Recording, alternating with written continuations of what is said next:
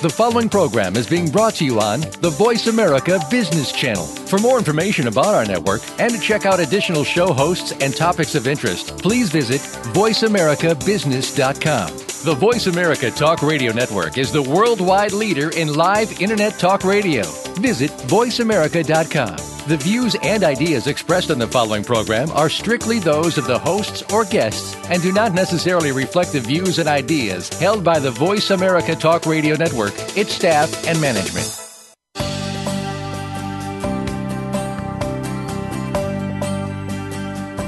As we constantly move forward, there's a continuing and urgent need for higher education. It's necessary for tomorrow's future and for a dynamically changing workforce. As the need for education is changing, so is education itself. Welcome to Big Beacon Radio, transforming higher education with your host, Dave Goldberg. In this program, we'll discuss the complex changes that are being made to higher education today, and we'll help you stay ahead of tomorrow if you're a student, educator, or in the workforce. Now, here's Dave Goldberg. Good day and welcome to Big Beacon Radio, Transforming Higher Education. My name is Emma Schoenfellner, and since Dave is out of town today, I will be your show host.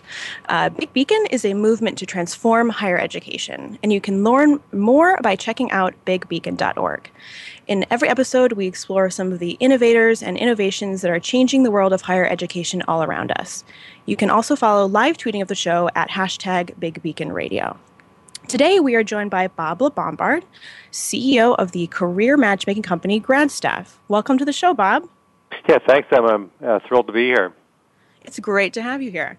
Uh, so, as a, as a recent grad myself, I'm really interested in hearing what you have to say about today's job market and what students can do to better prepare themselves. So, let's get started. Uh, so, our listeners can learn more about you on the program page. But since we'll be speaking a lot about careers today, I'm curious what early experiences in your life led you to this point in your own career? Yeah, it's been a circuitous route to say the least, but um, I went to Williams College, which is a small liberal arts college in Massachusetts, and actually uh, was a chemistry major. And actually, my background is very consistent with uh, a lot of the things we're seeing uh, with today's grads as well. But uh, even though I was a chemistry major, and I love my major, but I uh, in terms of pursuing a career, uh, I never stepped foot in a laboratory after graduation and, and chose the business route. And uh, and I chose a route that was more consistent with with what I really like to do. And you know, I'm I've always been an athlete in my life and uh, played a lot of sports and very competitive.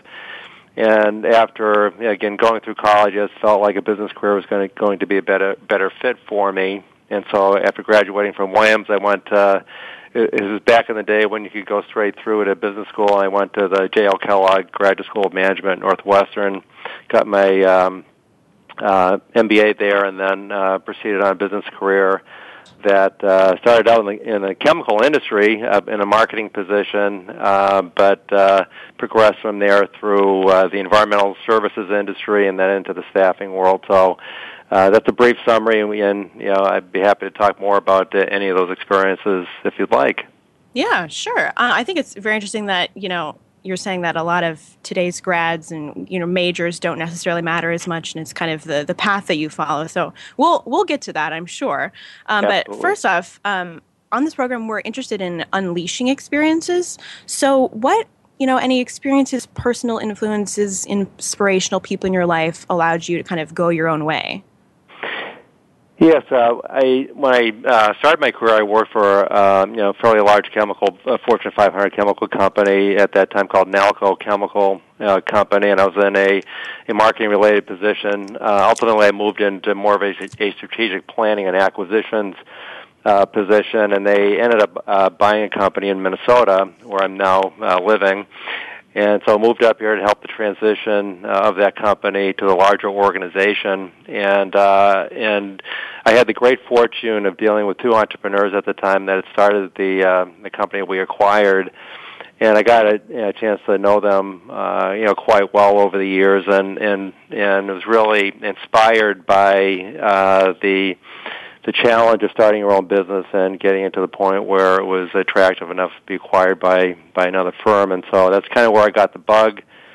and then proceeded from there to, to work for a, um, uh, a startup company that you know, I helped grow as the head of sales and marketing from uh, about two million in sales to about 45 million in sales from um, uh, 86 to 93 and then I jumped off from there and uh, started my own uh, staffing business that focused on uh, you know placing professionals in the environmental services industry involved with environmental cleanups and uh, and, and site investigation. So it's a very very specialized market, but right. uh, it was the right idea at the right time. So anyway, so when did you um so that so that company with placement that was for just like not specifically new grads? Is that kind of how that shifted or? Right. Uh, yeah. The the firm that I helped uh, uh, grow um, uh, from two million to forty five million was in, was in the environmental services area, and because a lot of the work, a lot of the environmental work back then was done outdoors, in in, in terms of, of investigating and cleaning up hazardous waste sites the the business was very seasonal, and so staffing mm. those those projects was always a challenge. Um, and so we what I did was uh, take the contacts that I had in the industry and sold to the same contacts that I had, but uh, but was selling them a different service that was focused on identifying the professionals that were needed to staff those uh, those projects. And so I started in '93 and built it to about a $15 million business uh, within about three years. And uh, oh, great. Kind, of, kind, of, kind of the right idea at the right time. Yeah. Uh, because the companies in that segment really had a hard time finding people that were available when the projects were uh, were beginning. Got it. So uh, you've been the CEO of GradStaff since 2002. Uh, so can you describe to our listeners what GradStaff is and what drew you to that company in particular? Right. So after I st- uh, started that uh, that firm I just described, I ended up selling it in the late '90s, and and uh, one of my um, uh, one of the investors in my first firm uh, was David Weyerhaeuser, who was a f- the founder of GradStaff in 1998, and so. Um, he and his current partner at that time had difference of opinion on how to take the company forward, so I bought into the firm and took over as CEO in 2002 uh, at that time it was very small and um, and although it had uh, you know a great way of placing candidates it it really didn't uh, know a lot about um, where it fit in the marketplace and and um, and why you know hiring companies would use us to fill their entry level positions. And so so we went on a journey and ultimately uh, about 2000 2007, 2008 timeframe, we, we developed the outsourced college recruiting concept, uh, which means that for hiring companies that, that aren't able to or don't want to um, uh, recruit on college campuses, we we would do that for them. And what we have done over the years is built one integrated college recruiting program on behalf of all of our uh, client hiring companies and so we do the college recruiting for them and the evaluation of the candidates to present them candidates that would be a fit for their entry level positions. Uh, at the same time, we're, we're providing a very valuable service to the entry level candidate, and we're helping them uh, figure out where they fit in the in the workforce. So at the end of the day, as you mentioned at the very beginning, we're a career matchmaker. We're, we're matching new grads coming out of school with some very strong skills, but we're matching them in positions that are is solely focused on the skills that they they possess as individuals. Wow, sounds great. So, question: So, your work with GradStaff requires you to have your finger on the pulse of today's job market.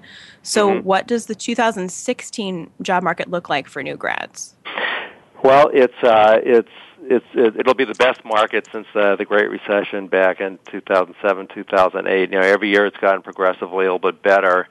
But having said that, though, still uh, in 2016, uh, more than 70% of graduating seniors will leave campus without a job. And so, while the market is is better, um, uh, who is hiring and how they're hiring is a lot different than it was certainly back you know 20 years ago. Mm-hmm. and and so the market the entry level job market has has gotten uh, to be very inefficient. And uh, and job seekers and and the hiring companies have difficulty finding each other. And so there's a lot of room now for innovation to to basically bring the parties together. We've developed a model that you know is is um, you know providing um, you know some expertise in this area, and that's why we're having such such strong success right now. So why is the hiring market so inefficient for job seekers and employers? Yeah, so on, on one hand, uh, you have uh, college grads coming out of college with a you know a degree, obviously, typically liberal arts, but it could be business, could be you know STEM major, science, technology, engineering, and math. Uh, but they, while they're bright and motivated, they oftentimes don't know where their uh, where their skills and education fit in the workforce, which means they don't know what jobs to apply for. Mm-hmm. This is especially you know true for the you know English, uh, history, psychology, political science type type majors, but it can also apply to a STEM major as well. That uh, you know, again, you know, there's no direct you know, career path for for many majors, and so so you basically have a an, uh, a, an uh, ill-informed uh, you know job seeker. On the other side mm-hmm. of the mm-hmm. coin, uh, you know, more than 75% of the jobs created in the economy are created by employers of 500 employees or less. They, and, and very uh, simply, those companies don't hire in the volume necessary to justify a college recruiting program. Mm-hmm. And so, um, and so, if they're not interviewing on campus, then how do they how do they how do they identify, uh, you know, uh, candidates for their entry level positions? And so, it's it's a very inefficient market, and um, and you know basically the job seeker and the hiring company have very have a lot of difficulty finding each other. Right. So, uh, what industries are seeing the most entry level hiring growth now? Then. So yeah, I, I throw uh, very simply um, look at the market really in, in two segments. In, in one segment, you have the uh, the in, the industries that have been around for a while. They have an older uh, workforce and they're being uh, really impacted now by uh, the re, uh, the loss of baby boomers to retirement. So, uh, so mm-hmm. industries like insurance, financial services, healthcare, uh, logistics, commercial real estate, and so forth uh, are are really being impacted by this. Now, the now the key thing that goes along with boomers retiring is that the the uh, the Gen X group, the people that are 33 to about 50, that group mm-hmm. is a very small uh, generation, and there aren't enough of those the people in that uh, demographic group to replace the boomers. So therefore, companies have to hire more at the entry level to to find the talent they're going to need moving forward. And so, um, but many companies there have been a little bit slow to the uh, getting going on this, and so there's a lot of these companies are really very interested now in hiring that that that new college grad, and and that's a big part of our uh, of our client base. On the other side of the coin, the other major area are, are technology-driven companies, and what's really booming right now, uh, obviously, is software application. So mm-hmm. companies have have done a lot to develop different types of software uh, in in a lot of different applications, and now they need very bright people to to uh, help with the application of that software in terms of teaching uh, their clients how to use the software, how to install it, use it, uh, mm-hmm. deal with uh, problems that might occur with the software, and so forth. And so, so they don't need. So these companies don't need people with computer science degrees. They just need people that are tech savvy, that are very comfortable using you know software applications. So many, right. many basically all, all millennials, yeah. yeah, absolutely, absolutely, no question about that. So, since you know GradStaff has been around for a while, how has kind of its mission and how it approaches you know working with students and, and working with companies? How has that changed with technology and with different the kind of different generation and our different paradigm in a way? You know, right? How has that I, work changed? So there's a lot of different uh, things that have changed over the years. I mean, when I I, I laugh when I say this, but uh, when I took over uh, as CEO GradStaff in 2002, we were still placing uh, job ads in the, in the newspaper. So you know we're not doing doing that that anymore. but uh, um, but yeah, from a job search standpoint. Um, a, a lot has changed, and so uh, and so just on and the, from the standpoint of job postings, um, you know, it's gone from Monster and Career Builder, which are still somewhat active, but now you have a lot of um, innovation there, where you have aggregators that are making it more efficient for the job seeker by aggregating jobs from many, many employers on, onto one site. so that's had a big impact on on how people search for jobs. Um, uh, in addition, social media obviously has had a big impact, and LinkedIn in particular, from the standpoint of finding professional positions, you know that that does a very effective job at bringing parties together and, and uniting basically on online uh, right. or on a mobile device for that matter. matter. Right. Because I, you know, being a, a millennial and I and a, in that job seeking age range, um, you know, I've read a million articles about people theorizing things about millennials compared to other generations. So I'm curious, like, what is the feedback that you've heard from employers that lead you to believe, you know, what are, what are the kind of differences that are noticeable in terms of the actual job seekers? Um, in terms of the job search itself? Uh, so, so like the, you know, they say, you know, millennials, every generation, they kind of, um, there's always a million ideas about, okay, this generation, these are kind of their um, tenets of how they approach life and things. So, how has, how do you notice that changing? Does that affect the jobs that people are seeking? It's more a question about the, the kind of personality of the generation and the personality of the uh, the job seekers right. and how that affects the finding of jobs. Yeah, I think that the if I can identify uh, one thing where I think uh, new college grads are not keeping up the speed is is you know where they fit in the workforce. Uh, I think my generation, I'm a baby boomer. I graduated college in 1978. I think we were much more aware of some, a lot of the opportunities that were out there for whatever mm-hmm. reason and mm-hmm. I, I think um, I think students these days are a lot less aware of uh, you know the, the various career opportunities that are out, that are out there.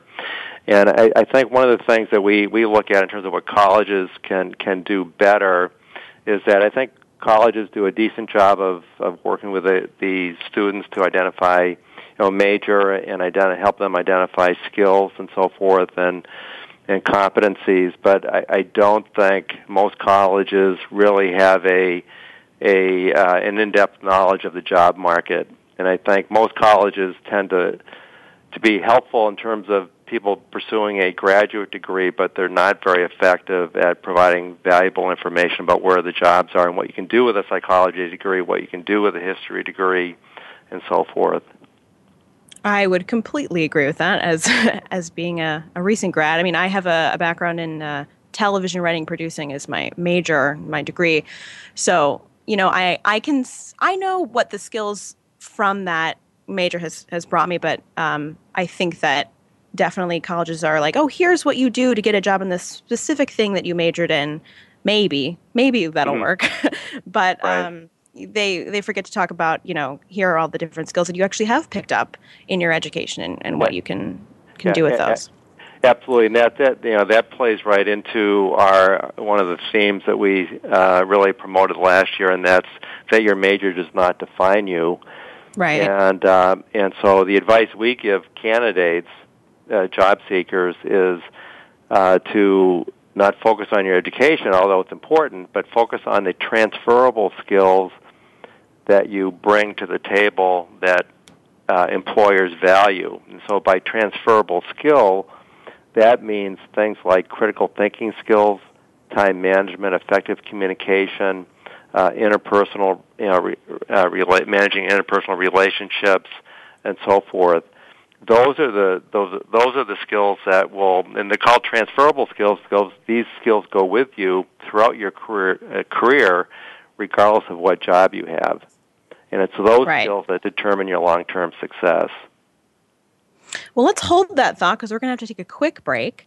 Okay. Uh, but we'll be back with special guest Bob LaBombard in a moment to discuss what students can do to better prepare themselves for the workforce and also what colleges can do to help their students.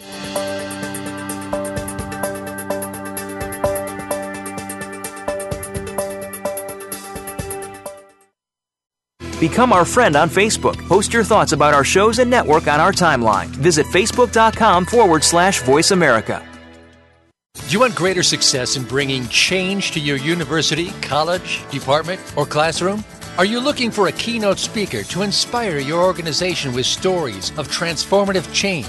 Would you like to boost your own academic, business, or technical career? Let David E. Goldberg of Three Joy Associates help. David is a leading speaker, author, trainer, and leadership coach with experience in helping bring successful change to educational organizations and education and technical careers around the globe. To learn more, call Dave Goldberg at 217 621 2645. Contact him at deg at 3joy.com or browse the 3joy website www.3joy.com today.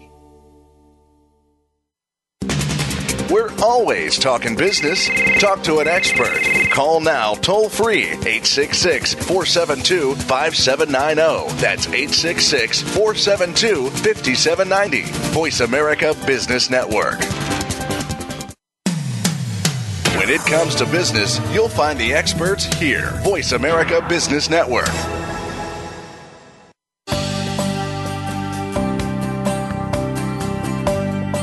You are listening to Big Beacon Radio. If you'd like to call into the program today, please call 1 866 472 5790. Again, that's 1 866 472 5790. Or send an email to deg at bigbeacon.org. Now, back to this week's show. Welcome back to Big Beacon Radio. We urge you to get a copy of the book that is Transforming Higher Education A Whole New Engineer The Coming Revolution in Engineering Education. Grab a copy at wholenewengineer.org. Before the break, we are speaking with our guest, Bob LaBombard, about today's job market for grads. So let's continue talking about today's grads in particular. Uh, we were just speaking about grads um, having transferable skills and kind of let's explore what that really means. So, Bob, uh, anything about how to apply transferable skills for Sure, yeah, you bet. Um, and I think that the uh, a lot of candidates really, uh, or uh, graduating seniors, oftentimes don't know what skills they have. Uh, but I think most do have a pretty good feel for that, but they don't know how to identify them or, or or use them to create a value proposition that an employer might might find attractive. And so, what we ask uh, students to do as they interview with us is to think back to all the activities and, and things they've done in the past, from high school through college, in terms of the coursework and the courses they've taken, the extracurricular activities they've participated in, uh, the part-time or or summer jobs they've had uh, the experiences they've had in Greek life, especially in a leadership position in a fraternity, a sorority, and, and so forth and so on. And as they consider all those experiences, uh, I think most will have been complimented or praised along the way for certain things that they've done or excelled in in all those different experiences. And so, as you as you think about all the things that uh, you know where you have received positive feedback, you know those are probably things that really define you as a person in terms of what people like about you and dealing with you and and and working with you on projects and so forth. And and I, I think if you really uh, do that uh, self analysis you'll you'll come up with four five six or more uh, traits that really you know define you as an individual. And so it's it's those things and then and then and then you know talking about real life examples where you've applied those skills that can be really compelling to an employer and then you need to obviously transfer that to a resume and have those skills jump out based on the experiences that you've had mm-hmm. so i've always found that to be kind of the challenge of writing a resume where it's like I've I've made I put together resumes where it's like oh here's my skills section that's you know describing those type of those type of things, um, but I think a lot of people get bogged down by the idea of of filling up this resume with you know work experience and all these different things. So um, it's always come up in my own job search about you know I've applied for jobs and it says things like um, you know requires two years of experience, but internships don't count, and all these crazy lines that you read. So so how can new grads apply for jobs that require work experience using those transferable skills if they don't have much like classic work experience? So, that, so that's you know really a good question, and and I think that uh, the first point I'd like to make here is that although most uh, job postings that you see uh, will state a preference for work experience, I think almost all employers are open to considering an entry level candidate, and that there may be positions that aren't posted, uh, but you know uh, but they do have entry level positions open, and so don't let the the stated preference for job or for work experience. Uh, uh, you know, deter you from applying you know, to a specific position. But what's most important, I think, for for uh, graduating seniors and new grads to look at as they look at job postings is is to not look at the the job duties necessarily, although you know obviously that should be considered. But what should what's really important trying to figure out where you fit is to look at the skill sets required for success in that position.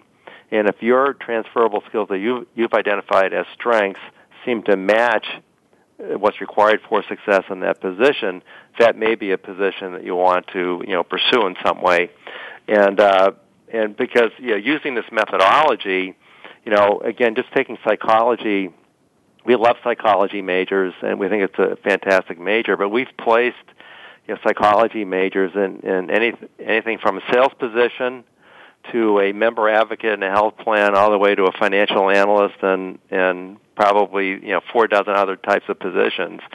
So it's not your again your major that defines you. It's it's your skills and and what that says about where you fit in in a in, in a specific career path. So then, if you know college majors aren't maybe as necessary for job seeking and what that major is, so what what uh, would you suggest for even students in the beginning of their schooling career and how they should decide choosing their own majors. Like, should they then not be thinking like, "Oh, I'm going to choose because just equals job." You know what I mean? So, what is your what is your opinion on that? So that's a very good point. And so the, the, the main advice we have out of this uh, this effort we, we did about your major does not define you is that you should major in something you're passionate about not specifically because a lot of the narrative out there right now says that you should pick a major based on having a specific job after graduation okay but if you mm-hmm. look at stem majors again the science technology engineering and math majors you know i mean it's commonly thought that those majors will have a clear uh, career track after graduation now those are great majors and you should major in it if you really like it but here's an interesting statistic 50% of STEM majors do not pursue a career in what in a field that's consistent with their major. I'm a perfect example of that. Hmm. I was a chemistry major, but I never stepped stepped foot in a laboratory and pursued a right. business career. Okay? And so that's why, you know, selecting a major on a or accounting, you know, how many people have tried to major in accounting because they were told that, you know, everyone needs an accountant, but they they start taking that that curriculum, and one of two things happens, or one of three things. Either they like it and it works out, but I think at least half the time the person doesn't have the skills to succeed in accounting, or they hate it. right. Right. a lot of them go in, their parents say, "Oh, you know, you got to get a job, get that accounting degree." Right. But, and, hey, you end up with unhappy, unhappy students. yeah. So you're much better off majoring in something that you're really passionate about because because if you're really good again, because your major does not define you, if you're really good at it, you'll have fun at that major. You'll learn a lot about yourself, uh, and you'll develop skills that can be applied later on, no matter what you do. Right.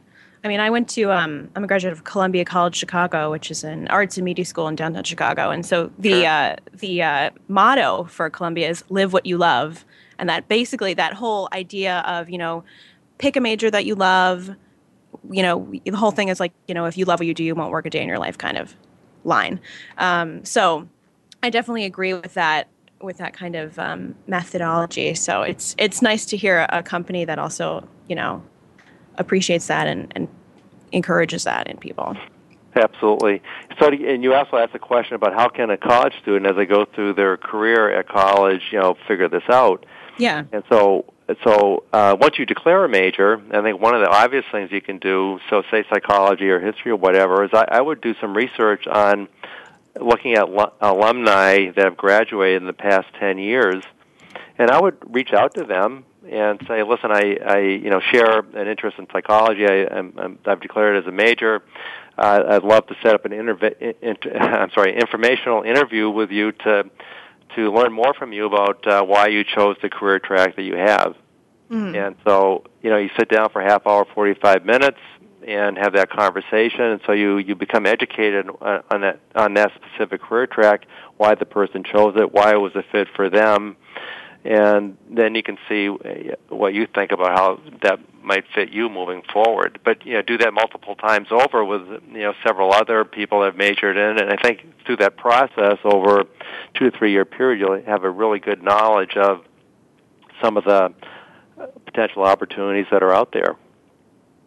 Yeah, I think that most people don't even, or most students don't even think about really searching for a job until it's kind of too late. That last kind of freak out senior moment when you're like, oh God, I have to do something now. What am I going to do? So I think the idea of, um, you know, becoming informed about your major and, and people that have gone before you is very helpful for at people at any stage of their educational career. Yeah. And I think it's fun too, and, and again, yeah. this could be, and you can do this through, you know, looking at the alumni directory the school might have online, but you can do it through LinkedIn, and there's a lot of different, you know, ways that make this very, very efficient. And I know as, uh, you know, somebody that's worked a lot with uh, millennials and, and, and so forth that most most uh, alumni of a college will bend over backwards to help a current student, uh, you know, in in their uh, career discernment process. You know, there's no question about that. Mm-hmm. Right. So, should as far as actually applying and like actively looking for a job, um, mm-hmm. do you recommend that you know seniors should start doing that while they're still in school, or how open are companies to hiring students kind of in advance? Well, I think that one of the things that's really changed on on um, in terms of on campus college recruiting is that there's not much or as much uh, um, uh, on campus face-to-face uh, interviewing going on as there was when I, I when I came out of school in the late 70s. Uh, back then, you know, companies would come on campus, they'd set up a, a slate of interviews over a day or two, and and and do that. But uh, and while you still see some of that, especially with the larger companies, it, it's becoming less and less. And so, on-campus college recruiting now is much more targeted because uh, because of Skype and so forth, you can you can do the the video interviews. Uh, uh, recruiters can do those uh, on a on a one to one basis, and they're typically you know uh, looking at resumes that the career services department might might provide ahead of time. They're narrowing down the field ahead of time and and and using technology to be much more efficient, so they don't have to go on campus because on campus college recruiting is you know is expensive, mm-hmm. and and so. Um, uh, and so, you know, that's one of the reasons why you know uh, fewer can fewer graduating seniors have a job when they graduate because recruiters now are smarter and they they're very focused and targeted in who they're going after on on the college campus. I'm also curious, um, kind of about the the internship whole thing that's going on all the time where you know there's a lot of unpaid internships as the kind of gatekeeper to a job so what if what has kind of been your what are your thoughts about that? I guess because I, I know that it's very infuriating for a lot of you know recent grads where everything that you're applying to often are internships. Um, I know that I, I've found that going into the entertainment industry, it's a lot of unpaid internships. Um, so, how do you kind of navigate past that, or how do you recommend that students even navigate past that?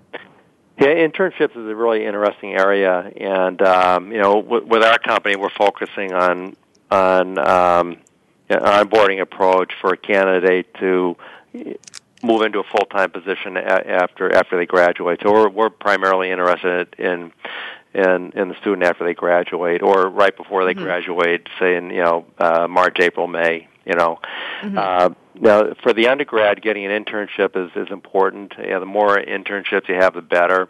But internships are hard to get and many of them are unpaid. I don't particularly agree agree with unpaid right. I think that's un, I think that's unfair.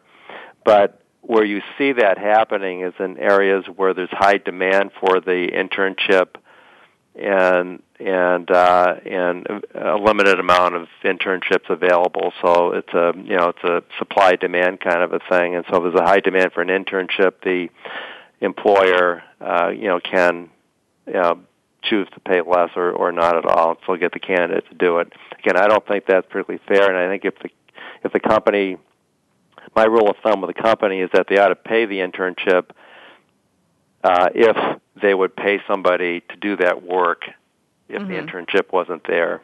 So that's right. kind of my, my rule of thumb. I completely but anyway, agree. So, so um, but I, but I, internships are are hard to find. Um, and because they're primarily dominated by the larger companies, and so there's a lot of competition for those. There definitely aren't enough internships to go around.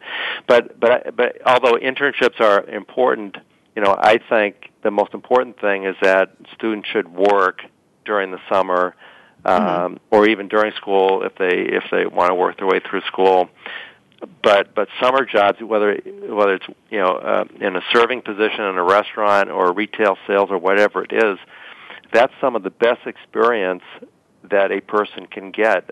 You know, restaurant serving. We love people that have have dealt have worked in that type of position because they've had the opportunity to you know serve a customer, keep them happy, and maybe have had a difficult or a difficult or unhappy customer from time to time they've had to deal with.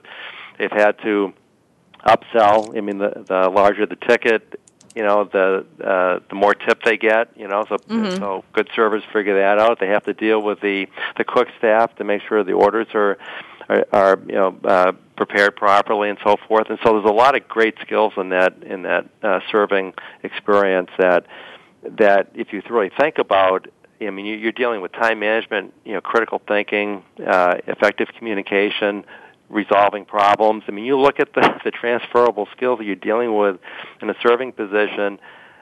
It's it's it's just a, a great thing to have on a resume. And the, and the sad thing is, a lot of candidates totally underestimate that. And they don't put it on the resume. I can't tell you how many times we've heard that when candidates have interviewed with us. They start talking about restaurant experience, but it's not on the resume, so it, mm-hmm. it doesn't make any it doesn't make any sense. They got to put it on there. I mean, I'm I'm definitely guilty of of maybe not realizing some of what what I would think would have been you know not relevant skills um, that I could have definitely put on my own resume. So that's actually helpful in retrospect. Oh, um, absolutely, no question. Yeah, yeah. I, I've worked in kind of I've done retail, and I know that that certainly I can't imagine that wouldn't also be valuable to an employer of any kind, right? So, a- absolutely, or or you know, um, a person starting a, a lawn, you know, uh, cutting service or a you know, landscaping service in, in the summertime. I mean, you have to go door to door and sell your service, right? I mean, mm-hmm. uh, plus you might have you know five jobs or six jobs to do on a day, and get them all done, and and scheduling that, and you, know, you may have a crew of three or four you know people helping you out. So, I mean, those are all just fantastic skills. Yeah. Do you do you find that you have to um, kind of point that out to the employers, or do they already see the value of those skills? Yeah, the, the good news is, is that uh, you know many of the, of the hiring managers that we deal with, you know, dealt with the same problem when they came out of school, you know, mm-hmm. 10, 15, 20 years ago, and so many of them were were you know ser- servers at a restaurant or started their own lawn service company or whatever, and so they they love you know that kind of experience, and they they look for it, and they they actually downplay or de-emphasize the internship compared to more practical experience that that you might get in a, in a serving job. Wow, that's surprising. I mean, that's actually incredibly uh, uplifting, actually, to tell to tell grads that that you know you're dealing. I think a lot of people think that you know once you've moved over into the employer level, that you're kind of out of touch with uh, with what the experiences of the new grads are. But it, it's nice to remember that everyone has kind of been through this and been through the, the struggle of trying to find find a job with having some kind of limited work experience behind you. So I think that's that's nice thing to to remember as students. Oh, absolutely. So, yeah, so we're going to head to another quick break. Uh, but this is okay. Big Beacon Radio with special guest Bob LaBombard. Um, and in the next segment, we'll explore what colleges and students can do to better prepare grads for the working world. We'll be right back.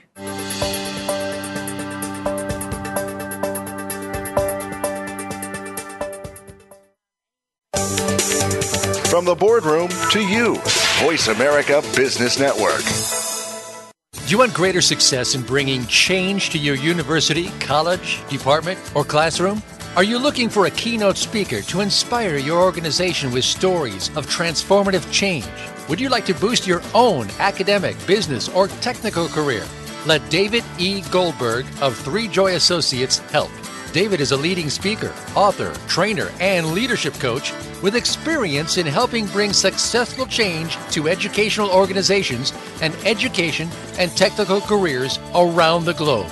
To learn more, call Dave Goldberg at 217 621 2645. Contact him at deg at 3joy.com or browse the 3joy website www.3joy.com today. We're making it easier to listen to the Voice America Talk Radio Network live wherever you go on iPhone, Blackberry, or Android. Download it from the Apple iTunes App Store, Blackberry App World, or Android Market.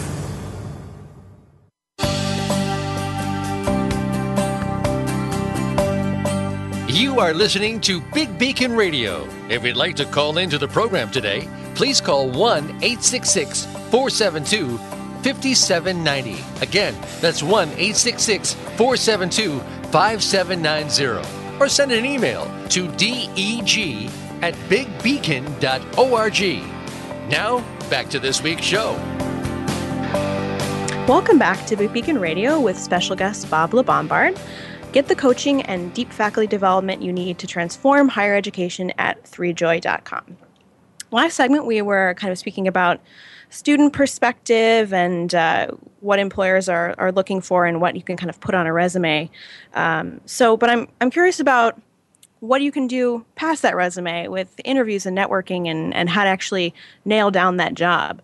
Um, so I'm curious, what role does networking play in today's job market for new grads? Well, Emma, that's uh, that's really a very important area, and you know, given everything that I've talked about today, with less on-campus college recruiting uh, occurring, you know, that that means that networking is absolutely essential. And um, you know, so there's two aspects of of networking. Very simply, one is personal, uh, you know, networking directly with a, with a contact, and the other is you know digital and social media related. So let me let me talk about the personal first. And I, I think if there's an area where uh, college students uh, are not uh, prepared, it, it's in using their personal network. And you know we have a we have a we have this uh, really interesting graph graph that's or graphic that's really full, which I which I could show you. But but uh, college students have an unbelievable uh, network uh, in, uh, available to them if they really think about uh, you know, going back to high school and all the activities they've been involved in, and and the adults that interacted with them as in coaching or teaching them or, or whatever the case may be, in, in volunteer work and sports and again music and, and so forth. Um, I mean, it's just incredible a number of adults that that, uh, that you've you've come in contact with, many of whom you know, we're doing that on a volunteer basis that are in professional careers someplace. Uh, you know, many obviously everyone has friends, and so people should think about who their friends are and who their parents are and where where they work. And then as you get, you know, into you know into college, you have relationships with professors. Many professors are very connected in in, uh, in you know side businesses doing consulting and so forth. So they'll have a lot of contacts. So when you really think about it, most college students have an unbelievable uh, network. Uh, and then, of course, then you get into the alumni, as we talked about before, especially people that, you know, when you came in as a freshman, you know, those people that were in sophomore, junior, or senior year that have now graduated by the time you become a senior, senior, they're out there in jobs. Reach out to them and find out where they're working and how they like the company and are they hiring and all that kind of thing. So there's there's just an unbelievable personal network waiting every college student, and I'm just uh, dumbfounded at how little college students are doing with that personal network. So yeah, I think a, that um, with the personal networking, I, I know that in my own experience in talking to my peers that I think a lot of us don't maybe know how to approach even the personal contacts that we have about networking because I, I don't think uh, I think maybe networking is made to seem like this kind of uh, weird version of contact where you're you're just contacting someone just to get something from them. And I think a lot of millennials that I've talked to kind of feel that it's um, like using someone in a way, and that's what I've heard again and again from from my friends. So I I wonder how to kind of move past that idea of networking and how to make it like a normal type of a relationship and not just oh I'm I'm just talking to you right now just so I can get something from you. Well, to use a, you know, I, I don't know uh, if the, if this what I'm about to say is popular these days, but I, I, I think it's in the category of doing to others as you would have others do un, unto you, and I, I think that mm-hmm. if, um, you know, uh, having having been through a, you know a career, um, you know, I've asked a lot of people for help along the way, and I would say mm-hmm. over ninety percent of the time uh, you know, they, they've they've invited me in. We're very forthcoming and and helped me. And I, I think back to when I started my my first company, I, I contacted uh, a number of people in that industry, and they were even though I you know, I, I said I wouldn't compete with them. You know, I but they they were they they were more than willing to take me in and teach them about the industry. And so, as I think back on on that, I think you know I, I understand the fear, but it, it's definitely exaggerated. I, I think that uh, most people, especially people that are further along in the career, are more than willing to help, you know, a young grad uh, or a college student to get information that they need. You know, it may, you know, so it, it may take a month to set up the the interview or whatever, but uh, but I but I think the way you do this though is is that it's an informational interview. You're just trying to get information on possible career paths for somebody with a specific major. Mm-hmm or or uh, other other you know connecting piece, maybe the sport they played or or, or whatever. But it's a discussion uh, where where you're exchanging information, and through that exchange, though, you know you're you are selling yourself to a certain degree. You're presenting yourself, your ideas, you're communicating, showing your you know your intelligence and so forth. And and many times these informational interviews will will lead to an opportunity with the the company that um, you know the person you're talking to works for uh, but even if it doesn't, you know, they're going to provide additional, uh, you know, resources for you to consider as you as you look at your career. Mm-hmm. And so I, I think, by and large, most people are, are more than willing to, to help. And and you know, this can be done through an email or or or a phone call or leaving a voicemail message and just leaving a very sincere, writing a sincere email or leaving a sincere message about just asking for help with regard to your job search. I think I think most people will will be very helpful there. Yeah, well, that's comforting because, yeah, I think we new grads kind of have this barrier about the working world and how it's like we we feel like we're just not there's no way to get in or or that it's a whole different it's more complicated maybe than it's then we're making it more complicated than it should be is basically what I think a lot of us are doing. Um, so how can new grads use social media effectively as a job search resource? So social media, yeah, it's uh, you know, that's uh, it's really expanded the horizon. So it just makes it so much more um, you know easy these days. And I think the tool that's particularly effective uh, uh, in the job search front is, is LinkedIn. And you know, it's really interesting here uh, that 94% of college students have created a LinkedIn profile. Uh, you know, that's uh, more than double and almost triple what it was just two, three years ago. So, so the good news is that college students really uh, are getting the the message on LinkedIn. Now, whether they're using it or not, I, I I don't think we have as much information there. But LinkedIn provides an a, a really efficient way to get at other you know professionals to, to link to network and link in with other professionals and this can be done through your your college uh, network that that maybe has a group on linkedin or it can be done through um, point-to-point, um, uh, you know, contacts with, with people that you know, uh, or by you know asking people that you do know to connect you with other people that might be helpful in, in your job search. So LinkedIn is a uh, is a very valuable tool from a job search standpoint. Um, what are some of the other kind of job search tips for students aside from using LinkedIn? Okay. Um, I, I think that um, there's a, a lot of different uh, you know things here. Um, you know, from a social media standpoint, you know, a lot of companies are are are um, very interested in hiring uh, millennials, and uh, and I think many of them are are putting forth a brand to the millennial to attract that candidate to uh, you know a specific company, and so I, I think that uh, you know using uh, some of the social media, you know, Facebook uh, is, is a common one, uh, but Instagram and others. I mean, companies are using those those media now to to advertise basically you know the opportunities within their firms, and so you know staying attuned to those things I think is is um, you know really helpful. Um, so the, the you know so those are just a couple more things that I that, that I yeah. would highlight. Sounds good. So, um, once students have kind of found a job to apply for, how can students better prepare for an actual interview?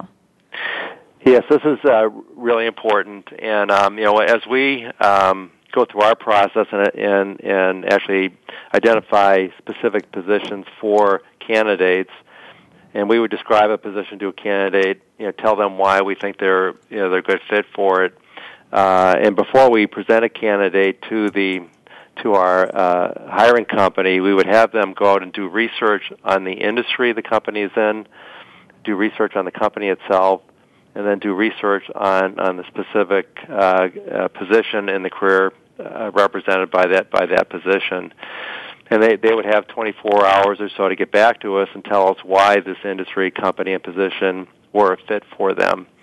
And it's through that process, and we we see how good the research was that they did, and how compelling they are in in saying why this position is or it's not a fit for them. If, if it's not a fit, that's fine. We'll, you know, we learn from that, and then we'll know better how to present that candidate the next time. But if it is a fit, then then they've they've already done a lot of the work necessary to be ready for that interview. And so my point is is that really doing a lot of research before you go into a, in, into an interview is, is very important. Again, knowing what's going on in the industry, what's going on at that company, you know what their brand is, what their specialization is, you know, what their mission is, all those types of things, and then knowing you know where that position fits it within the company.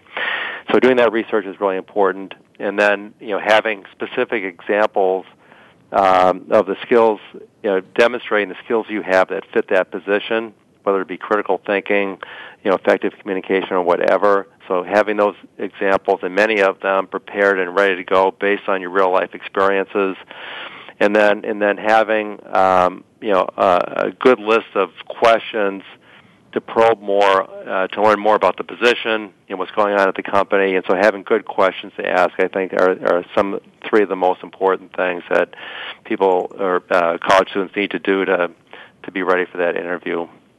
Very nice. Uh, I have a question about one that one of the classic interview questions about, uh, mm-hmm. you know, what is your your greatest flaw that kind or your greatest weakness what it, what is the proper answer to that you think? Just for uh, curious from your perspective because i think a lot of us have been asked that in various job interviews.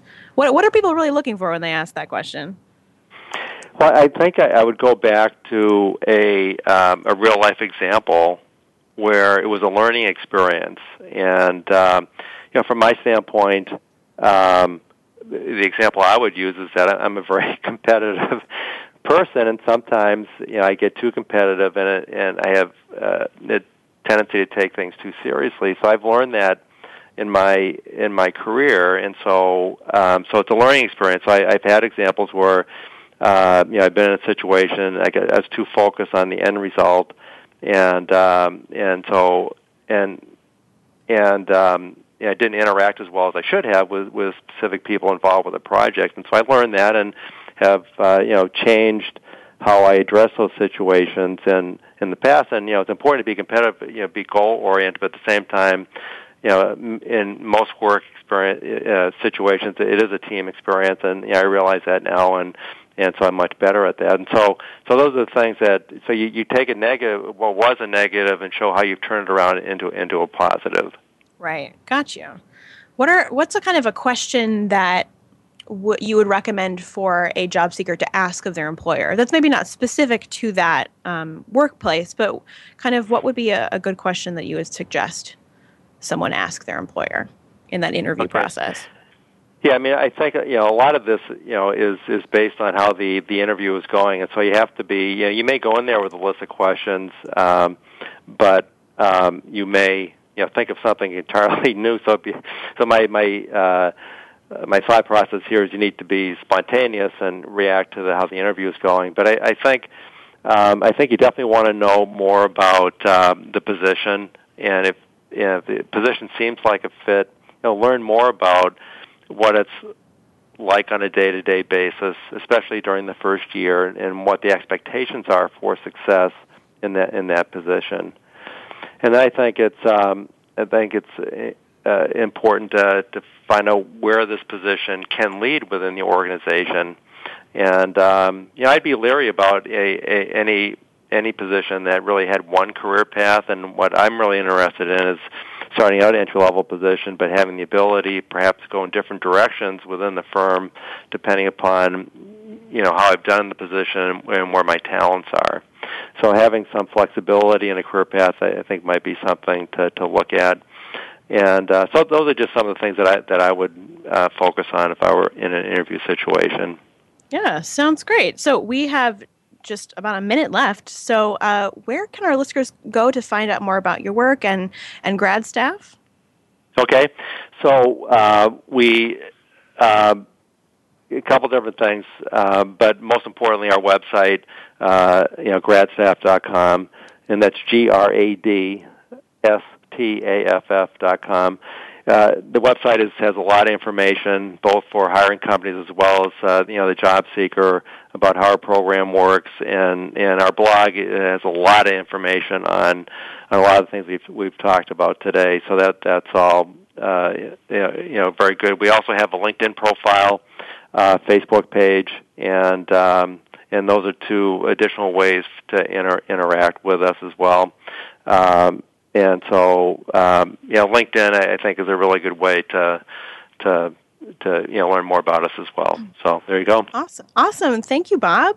So you've been listening to Big Beacon Radio, transforming higher education. Special thanks to our guest Bob LaBombard. Help transform higher education. Join the movement to unleash a new generation of innovators by learning more at bigbeacon.org.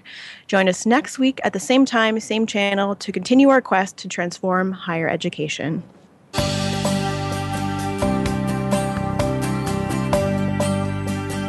Thank you for tuning into Big Beacon Radio, transforming higher education. Please join Dave Goldberg soon for another edition. Listen every Monday at 1 p.m. Eastern Time, 10 a.m. Pacific Time on the Voice America Business Channel. For additional information about our programs or to find out about the next show, please visit bigbeacon.org. We'll talk again very soon.